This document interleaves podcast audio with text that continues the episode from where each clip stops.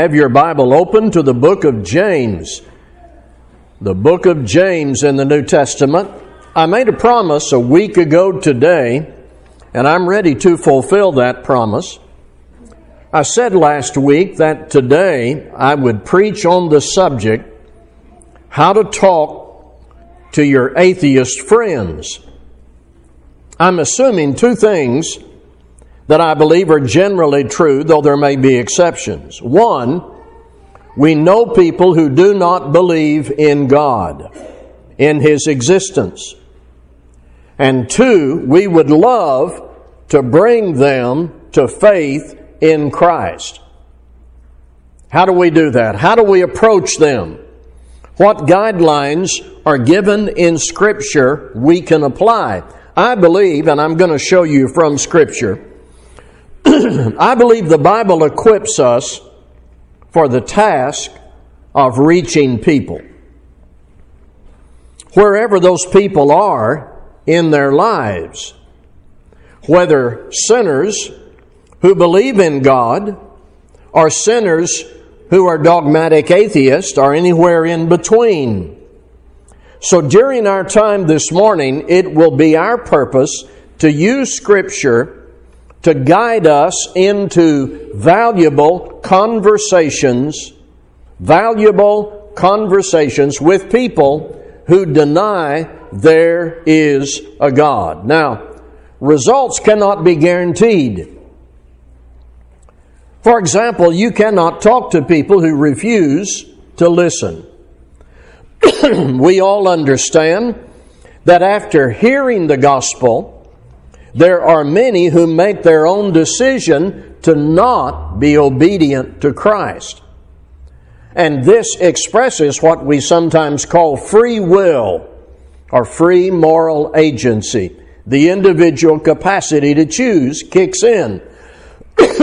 but God expects us to apply effort.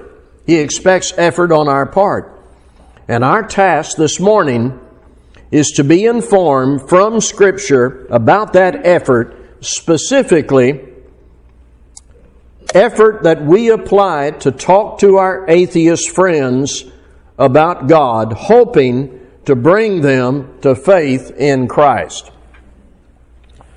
And for this study, I'm going to use the book of James to give us seven things we need to know before talking to our atheist friends. Seven things you need to know before talking to an atheist. Number one, pray for wisdom.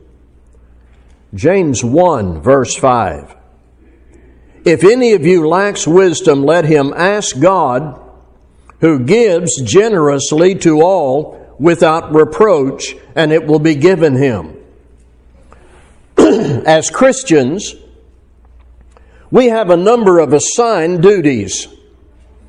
And as we engage in these duties, we often have some questions that come up about how we engage in these duties. Things God expects us to deal with, and we know that we're going to deal with those things. But how do we do that? How is the best way we can apply what we need to apply from God's Word. And so, what we do is we ask God. We approach God in prayer, asking for wisdom in the discharge of duty that we know we are committed to. And sometimes that involves timing, words, tone, how we present ourselves all of that falls within the scope of our decisions and our judgment and our manner. And so we go to God about this duty. And we ask God, knowing that He gives generously and without reproach, and we trust Him to help us. So, when I talk to someone about matters pertaining to God and their salvation, I'm fulfilling a duty, but I want to do that in the best possible way. I want to use the right words. I want to come across in the best way. I don't want to ruin an opportunity with a misspoken word or with an attitude that defeats my purpose. So before I have this conversation with an atheist, I'm going to spend some time in prayer, asking God for wisdom. Something else I'm going to do, I'm going to listen to the atheist. You're going to do what? Yes. I'm going to listen to the atheist. I am, and I'm going to do that in the spirit of James 1:19, be quick to hear. Before I respond, I want to know the unbeliever's story. That will help me craft my response. How did you become an atheist? What is the basis of your non belief? Have you examined the evidence? What has your conclusion been thus far in the examination of that evidence? See, the more I listen, the better prepared I am to know where to start. Instead of assuming that I know everything I need to know about this situation, I need to know about the unbeliever. I need to spend a little time listening to the unbeliever. Listening, in addition to informing my response, demonstrates that I care. Listening shows that you care and it equips you to know where you need to start. I think a typical mistake in religious discourse is to walk into a controversy fully loaded and you just start firing your arguments at an opponent uninterrupted. The danger of that is you may fire the wrong argument. You may cloud the real issues or clutter up the conversation. So listen to the non believer let them tell their story. Let them make their case. Do that patiently. And then, having asked for God's wisdom, you're ready to give a good response. Number three, make certain that you show genuine interest in the person. James 2 in verse 8 says, The royal law is to love your neighbor as yourself. Mark this down somewhere. Hate is never a good argument. Hate is never a good argument. So much discourse and debate these days is driven by hate. You hate someone. And based on that hatred, you deny everything they say and do. you contradict everything they say. You call them names. You try to take down your opponent because you can't stand them. You justify the use of any kind of argument, any weapon, any approach, and any attitude because you hate the person. Folks, that's juvenile. That's juvenile. There are no debates, no discussions, and no disagreements where hate is the solution. I'll repeat that. There are no debates, no discussions, and no disagreements where hate is the solution. I understand, yes, we hate sin. But if that hatred for the sin becomes a violent, immature hostility in a discussion or on social media post towards someone, nobody's going to win.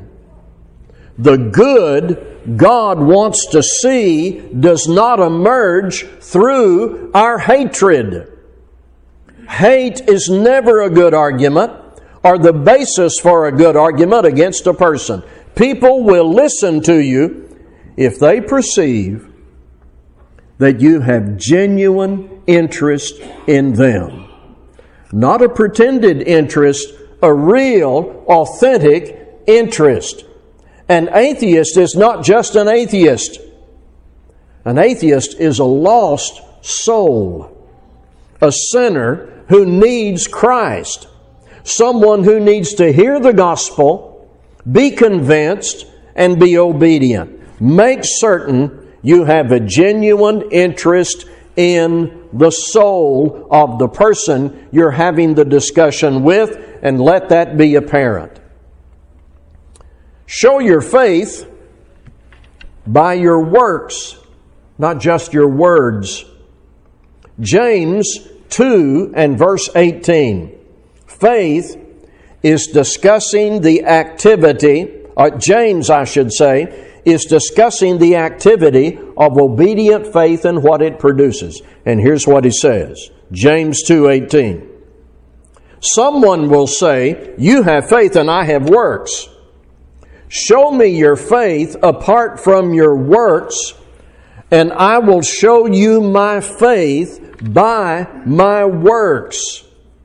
And later in the book of James, in chapter 3 and verse 13, it says, Who is wise and understanding among you?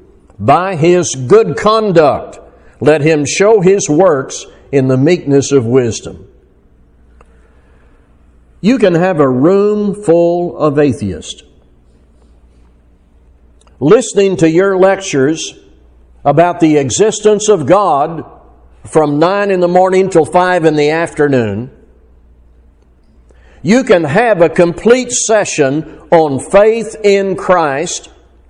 You can open the book of John and show all the evidence about who Jesus is. You can spend some time demonstrating the integrity of the New Testament. You can make all those arguments and you can make them with the highest level of clarity and eloquence, and perhaps some good will be done. But if you're not living what you preach. The value of your arguments and lectures are drastically reduced. If you're not living what you preach, the value and the impact of your arguments and lectures are drastically reduced. People we talk to need to know that we care. And they need to know that we are committed to the message we're delivering. We are committed to living what we preach about God and about His Son. Atheists may be wrong as they can be about denying God's existence, but most atheists, most atheists have good hypocrisy radar. By that I mean if you are not living what you preach, they see it. And what you say loses credibility at that point. Who is wise and understanding among you? James answered. By his good conduct, let him show his works in the meekness of wisdom. What do we need to know and think about before we talk to an atheist? Never hesitate to read the Word of God or ask people to read the Word of God, even if you're talking to an atheist. I hope each one of us understand perfectly that God is a better speaker and writer than we will ever be. God is a better speaker and writer than we will ever be. His words are more powerful than mine. God is the perfect communicator. Do you know how many Bibles we have given away from this place?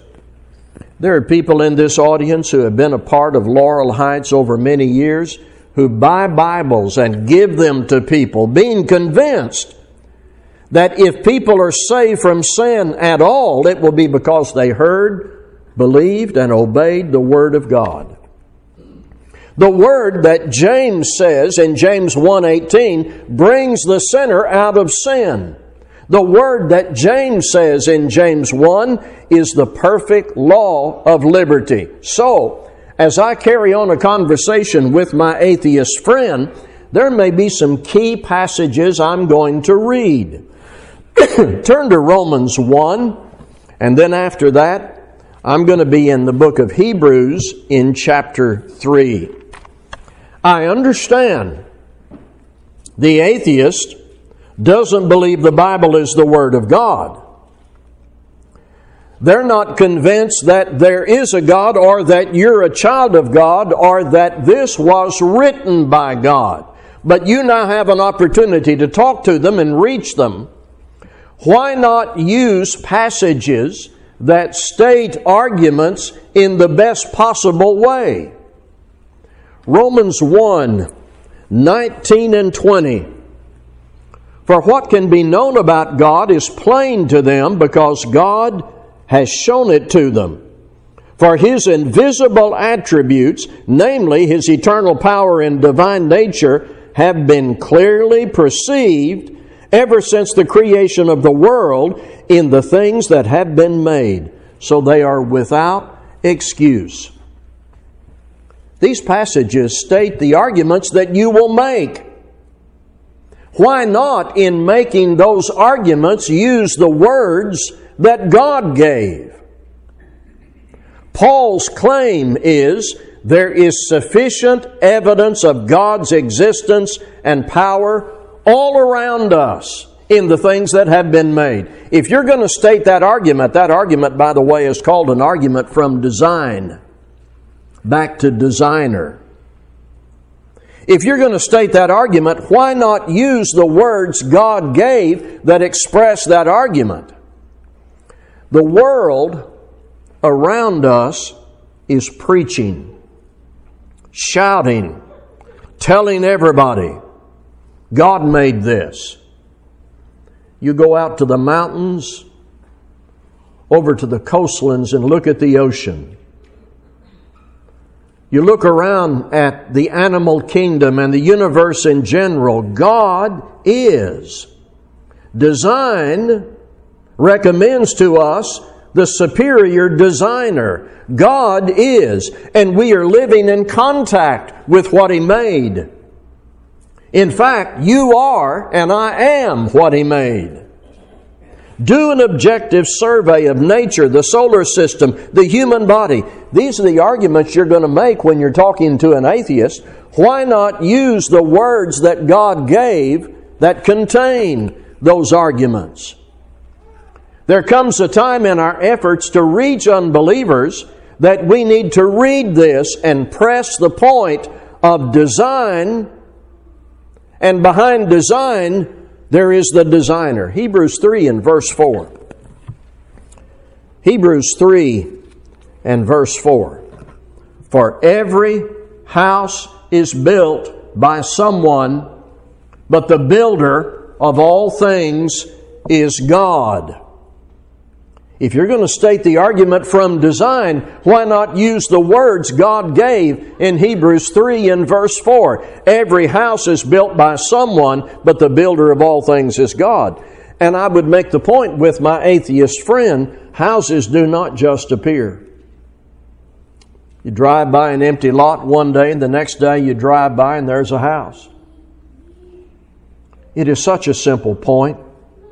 Houses do not just appear, they are designed, materials are acquired, the ground is prepared, builders and contractors and workers come in and they assemble the material. It can be seen and known that the builder of all things is God. And it says in Hebrews 11 and verse 3 By faith we understand that the universe was formed at God's command, so that what is seen was not made out of things uh, of what was visible.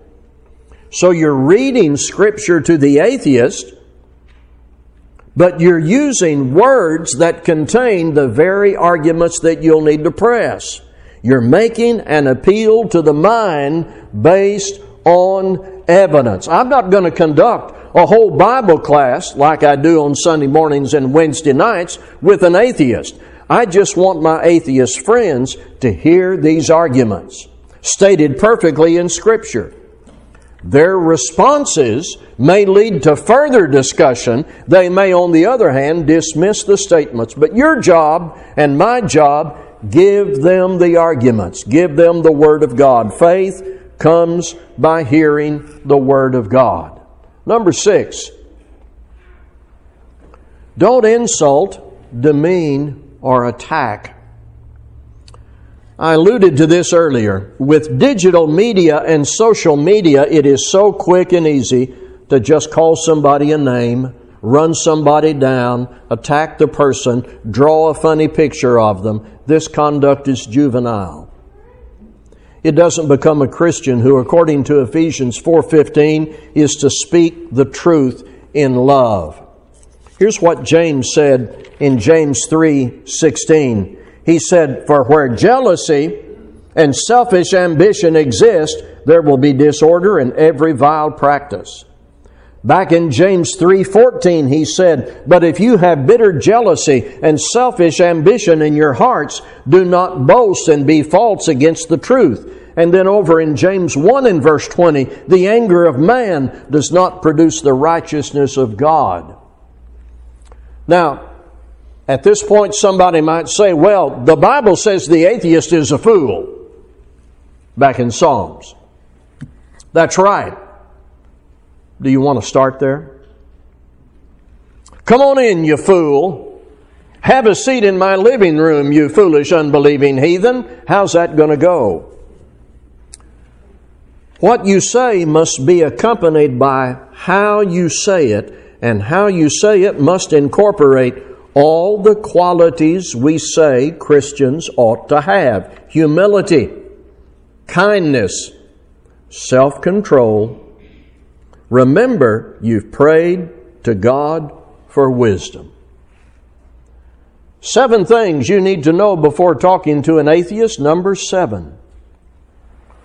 Always, always tell the story of Jesus.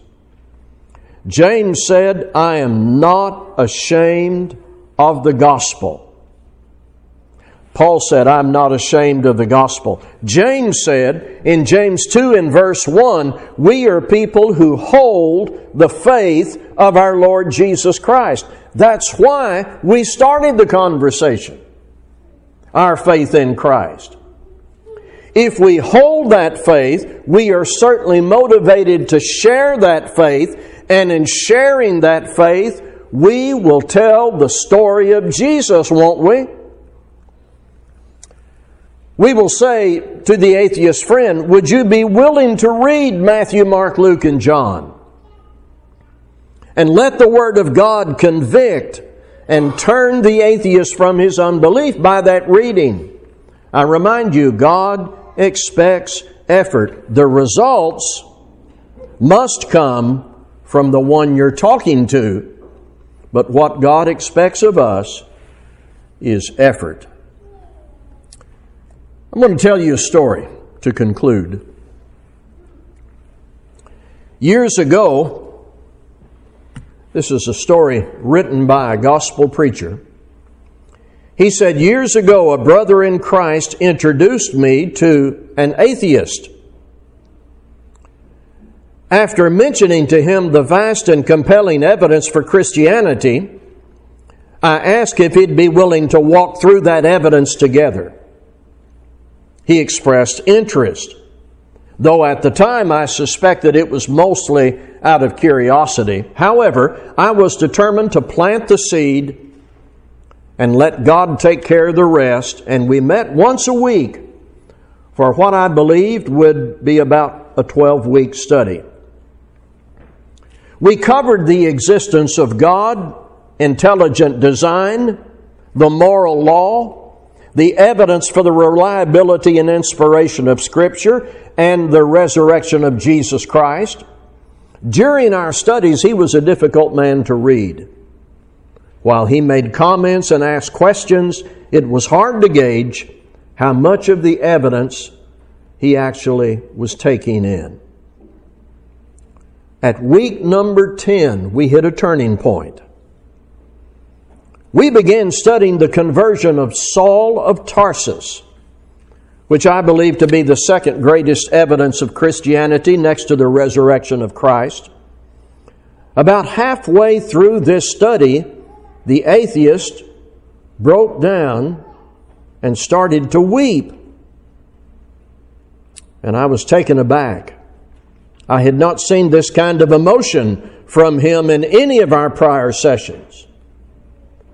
Once he collected himself, he confessed to me that the real reason he was an atheist was because he had done so many terrible things in his life, he didn't think God would ever save him. He simply found it easier to spend half his life denying his existence. But once he saw that God was willing to do with a sinner of sinners like Saul of Tarsus what he did, he was convinced. And we baptized him that evening. 1 Timothy 1 15 and 16. I'm continuing to quote from what the preacher wrote. It is a trustworthy statement deserving full acceptance that Christ Jesus came into the world to save sinners, among whom I am foremost of all, Paul said. Yet for this reason I found mercy, so that in me, as the foremost, Jesus Christ might demonstrate his perfect patience as an example for those who would believe in him for eternal life. The prospect of studying with atheists can be frightening for many Christians. However, all of us are living in a sin ravaged world, carrying the wounds and hurts that come with it, victims of Satan's devices, and every one of us attempt to placate the empty void within us by the wrong means. For some atheists, it is resentment brought on by the hypocritical behavior of a believer. For others, it is a gnawing guilt over past sins. Others are deceived by the vanities of the world. Some have simply never seen the evidence. But when the storms of discouragement overwhelm the heart of an unbeliever, those rushing waves can be broken on the rocks of patient, enduring Christian love. May we never underestimate the power of the cross to soften the most unbelieving of unbelievers. One more thing debate has its limitations. You can win a debate, but not win the lost to Christ. You cannot fuss or argue someone out of sin into the kingdom. So when it seems like you have won the debate, the arguments are on your side, the points are on your side of the score, don't quit and claim victory. Try to create a climate and relationship where you can speak to that person in the future about Jesus Christ and Him crucified. The gospel is very simple. Sin is our problem Jesus is the solution. He died and went to heaven so that we can die to sin and be obedient to Him. If you're here today and you're ready to obey the gospel of Christ, we plead with you not to hesitate, but to come now as we stand together to sing.